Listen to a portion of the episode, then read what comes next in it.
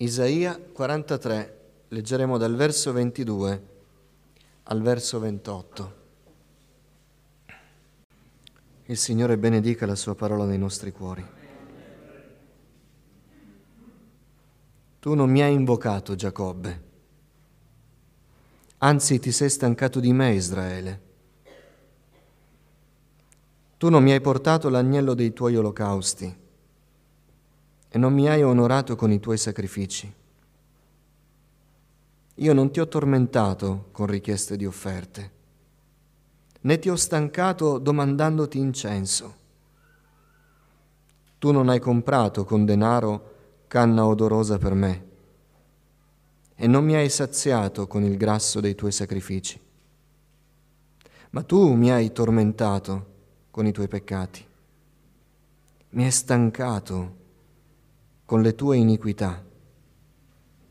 Io, io sono colui che per amor di me stesso cancello le tue trasgressioni e non mi ricorderò più dei tuoi peccati.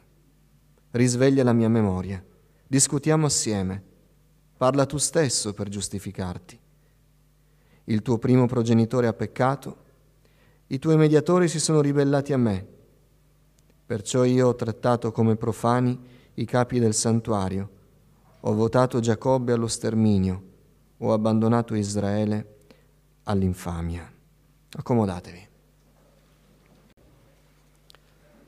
Quanto siamo bravi a parlare? Che dite? Un amen c'è stato. Quanto parliamo? Quanto siamo pronti a giustificare le nostre posizioni e quanto siamo pronti a giudicare le posizioni degli altri rispetto a quello che pensiamo noi. È così facile dire che gli altri sbagliano, è così facile dire che noi stavamo facendo bene e gli altri stanno rovinando tutto. È così facile dire che gli altri non capiscono niente e noi capiamo tutto. Non, so, non mi ricordo se era la scorsa settimana o due settimane fa dicevo che in Italia ci sono 60 milioni di allenatori della nazionale, che sanno tutti come deve vincere il campionato mondiale la nostra nazionale e vince una volta ogni mezzo secolo. Quanto siamo capaci di parlare? Nel passo quotidiano della lettura che stiamo facendo come Chiesa, oggi il Signore in Matteo se la prendeva con i farisei, nel passo dei farisei, quando dice voi insegnate ma non fate. E, e, questo è un po' un esempio di quello che, che sto dicendo. Siamo così bravi a non giustificare gli altri e a giustificare noi stessi, a trovare delle motivazioni per cui noi non arriviamo a determinati traguardi, non facciamo determinate cose o non siamo completamente integri. E ci riusciamo abbastanza bene. Uno contro l'altro, insomma, è un bel confronto, una volta vinco io, una volta vincete voi, nel, confronto, nel dibattito, nel dimostrare che noi abbiamo ragione. Ma quando il Signore sale in cattedra, beh, è lì, non possiamo più dire nulla. E questo è il caso di questo capitolo. Dio prende la parola. Quando Dio prende la parola e inizia a parlare di noi, beh, noi diventiamo assolutamente incapaci di giustificare la minima nostra azione. Dio parla di quello che lui sa, Dio parla di quello che lui vede. E tutto quello che noi possiamo raccontare di noi stessi, quando Dio inizia a parlare, non vale più niente e la nostra bocca alla presenza dell'Iddio vero si deve chiudere. E in questo ultimo brano del capitolo 43 Dio prende la parola e inizia a descrivere in verità la condizione spirituale di Israele, un Israele che si giustificava perché era in balia di una, di una deportazione, era senza i mezzi dei tempi d'oro, dei riti eh, del Tempio, era in difficoltà, era andato avanti negli anni in, eh, in mancanze, in decadimento, quindi tutto aveva aggravato lo stato generale del popolo di Israele e, e, si provava in qualche modo a giustificare il motivo per cui ci si trovava così. Ma Dio prende la parola e inizia a parlare e inizia a fare la radiografia di Israele e inizia a dire le cose che sono vere. E davanti a Dio nessuno poteva dire, ma guarda che le cose non stanno proprio così, perché Dio parla in verità, dice le cose così come sono e i nostri tentativi di giustificarci diventano inutili. E così il Signore inizia a parlare e dice, la tua condizione è una condizione da giudicare, smettila di prendertela con gli altri. Smettila di dire che gli altri ti hanno deluso, ti hanno ferito. Parliamo un attimo io e te, dice il Signore. E dice, fa un elenco il Signore, hai trascurato la preghiera. Tu non mi hai invocato, Giacobbe. Tu che sei il popolo che ha il privilegio di piegare le ginocchia, chiudere gli occhi e raggiungere il cielo, non dicendo Signore o Creatore, ma Padre, tu non mi hai invocato, hai trascurato la preghiera, vuoi ancora portarmi altre giustificazioni? Prega come io voglio che tu preghi, non come i pubblicani, io, io, faccio questo, io faccio quello, io faccio quello, ho pregato 37 minuti e 42 secondi oggi, Signore.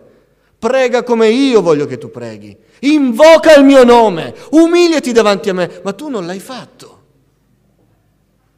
Primo punto dell'elenco. Vuoi parlarmi dei tuoi problemi? Vuoi parlarmi delle tue difficoltà? Parliamo un attimo fra me e te, dice il Signore. Tu stai trascurando la preghiera.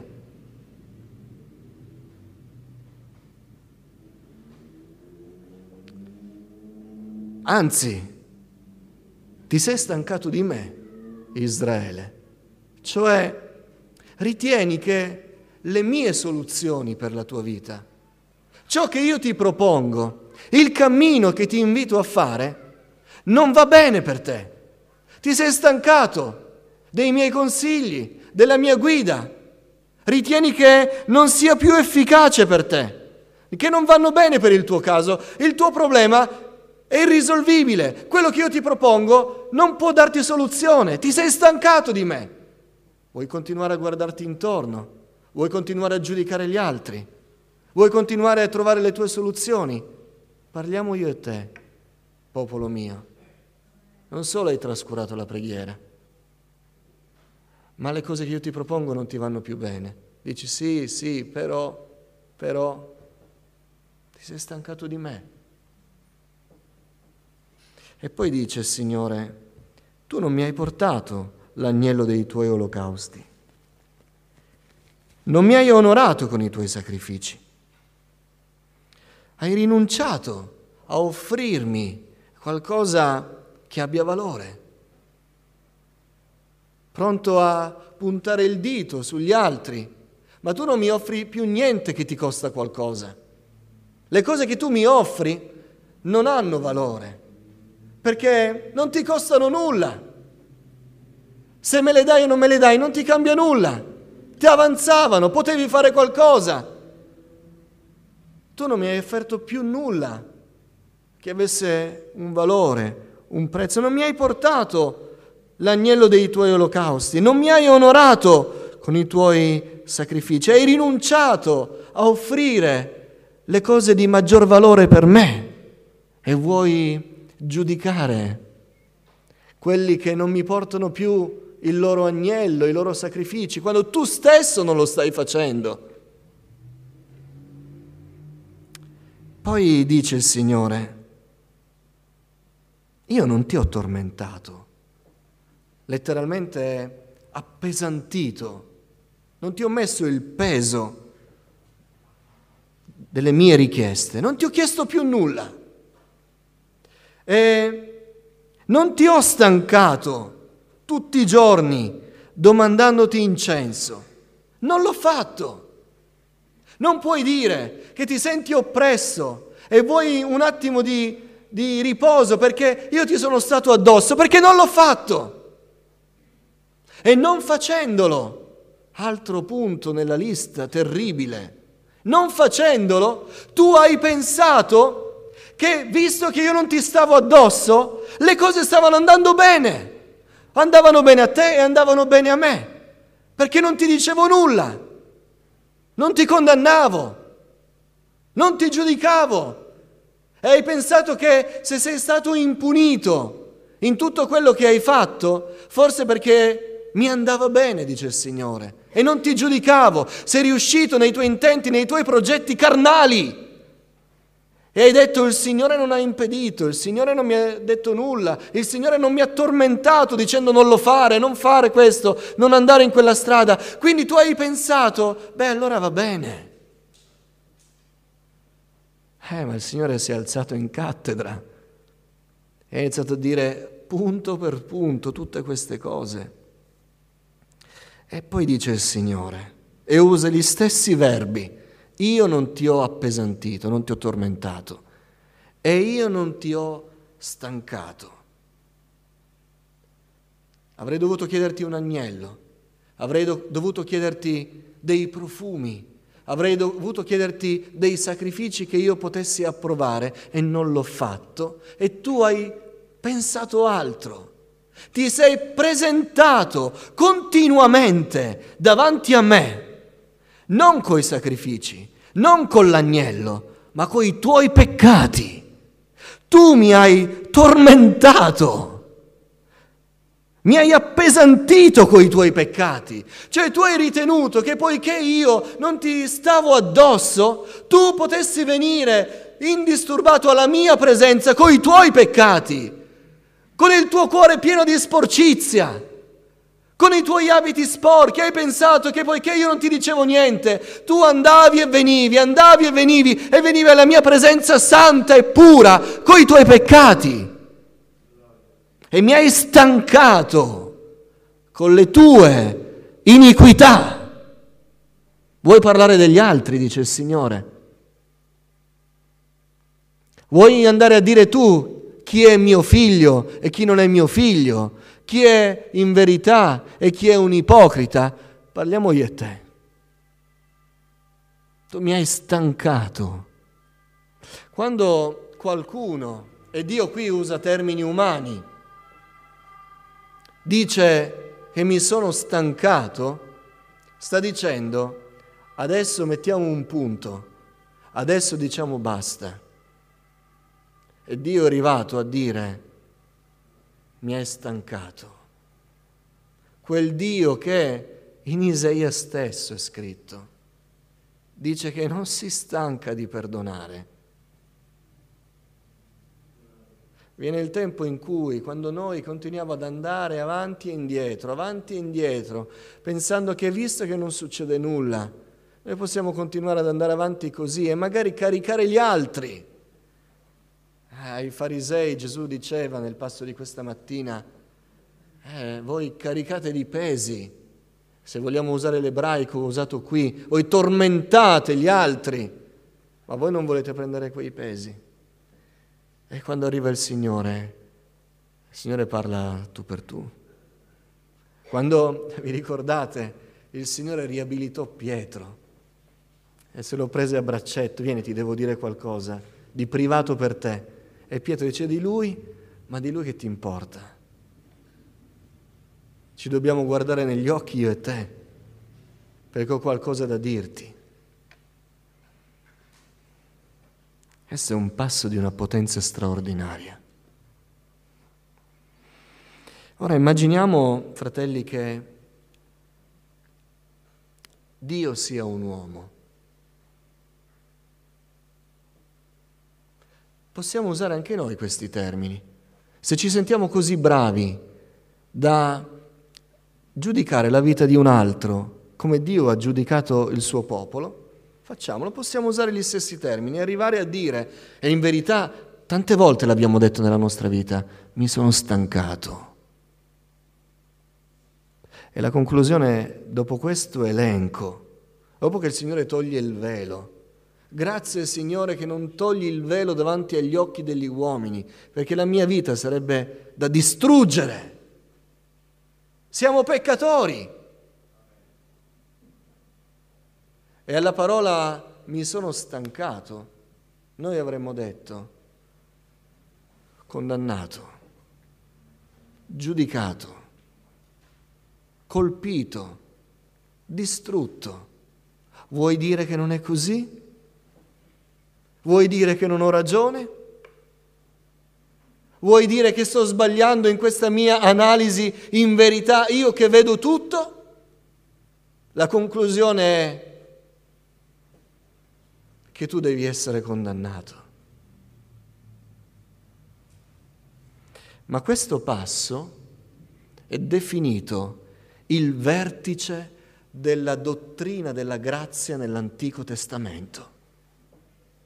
Perché improvvisamente c'è un verso che non ha alcun senso. Esce fuori da ogni comprensione, ogni logica. Ed è il verso 25.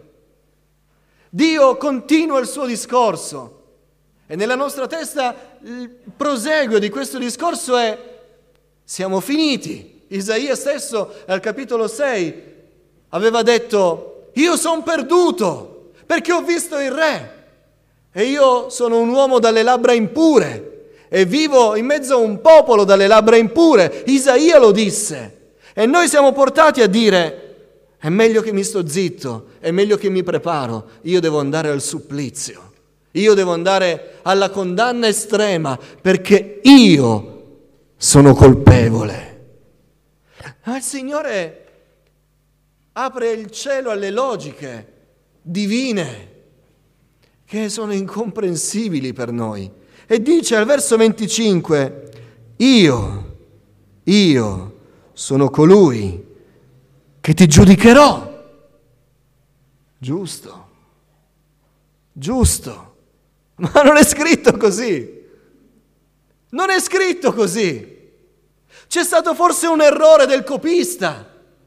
Qualcuno si è sbagliato a scrivere questo verso. Non capisco chi ha infilato questo verso qui. Io, io sono colui che per amore di me stesso cancello le tue trasgressioni e non mi ricorderò più dei tuoi peccati. Lo rileggo perché non ha alcun senso. Non ha senso. Io, per amore di me stesso, cancello le tue trasgressioni. ti perdono, ti faccio grazia, spazzo via tutto e non mi ricorderò più dei tuoi peccati. Questo, questo verso ha una potenza straordinaria. Il basta di Dio non distrugge, ma crea. Egli perdona, Egli fa grazia, Egli lava, purifica.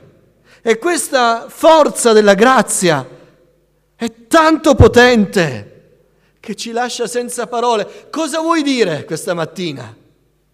Tu che sei un peccatore come me, tu che sei incoerente come me, tu che sei caduto mille volte e una in più ancora oggi come me, cosa vuoi dire quando Dio ti dice cancello tutto?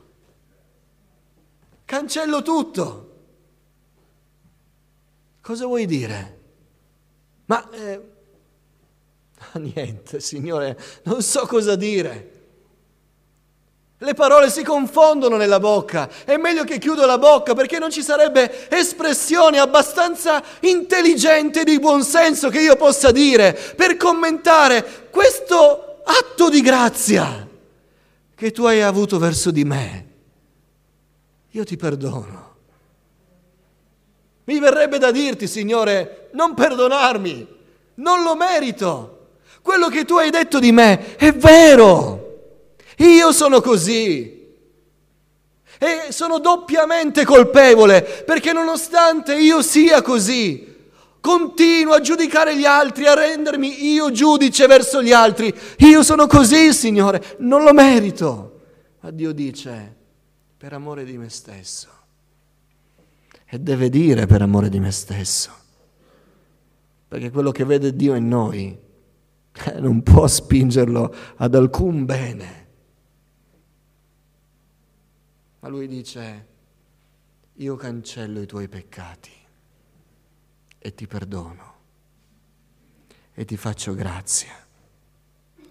Ci sono solo due modi per risolvere il problema dei nostri peccati, giudicarli o cancellarli. E il Signore li ha cancellati. Ed Egli ha soddisfatto la sua giustizia non facendo alcuno sconto al peccato, attenzione. Nessuno torni a casa fischiettando dicendo mi è andata bene, mi è andata bene, ha fatto lo sconto, tempi di saldi, il Signore ha messo da parte i miei peccati, il Signore non fa nessuno sconto al peccato, Egli è santo, Egli è giusto, ma ha provveduto un Salvatore. L'agnello che il Signore denunciando ha detto che noi non gli portavamo più, l'ha portato Lui l'agnello di Dio. Dio si è fatto carico di un agnello l'ha portato sull'altare a pagare il prezzo del nostro perdono. Lui ha detto ti perdono io, ti faccio grazia io. Egli è un gran perdonatore. Questa mattina c'è un Dio che perdona i peccati, che fa grazia che non si ricorda più delle nostre trasgressioni. E questo ha delle conseguenze miracolose, perché qui è il punto. Questo ha delle conseguenze inspiegabili. Questo perdono meraviglioso, questa grazia stupenda, come abbiamo cantato prima, anziché alimentare la pigrizia, la disubbidienza, la ribellione, la furbizia di dire mi è andata bene una volta, mi è andata bene e mi andrà bene ancora. Anziché far questo, questa grazia straordinaria, questo Dio misericordio- misericordioso produce nel nostro cuore dei frutti incredibili. Intanto trasforma la nostra esistenza. Noi non possiamo più essere indifferenti perché questo perdono guarisce il cuore. È il perdono di Dio che guarisce i cuori. L'uomo raggiunto dal perdono di Dio è un uomo fasciato. Solo quando comprendiamo che i nostri peccati hanno trovato la grazia di Dio e Dio ci ha perdonato, allora il nostro cuore viene guarito. Molti si sbagliano e dicono che il cuore guarisce quando il pastore finalmente si umilia e viene a chiedermi scusa perché deve comprendere che ha sbagliato. Che poi il pastore a volte neanche lo sa. Quindi almeno diteglielo se pensate queste cose. Uso il, pastore, ma vale per tutti. No, il cuore guarisce quando il nostro cuore incontra il perdono di Dio. Amen. È la grazia di Dio che sana ogni frattura. E vedere un Dio di grazia che quando ci guarda negli occhi dice ma tu cosa vuoi dire ancora?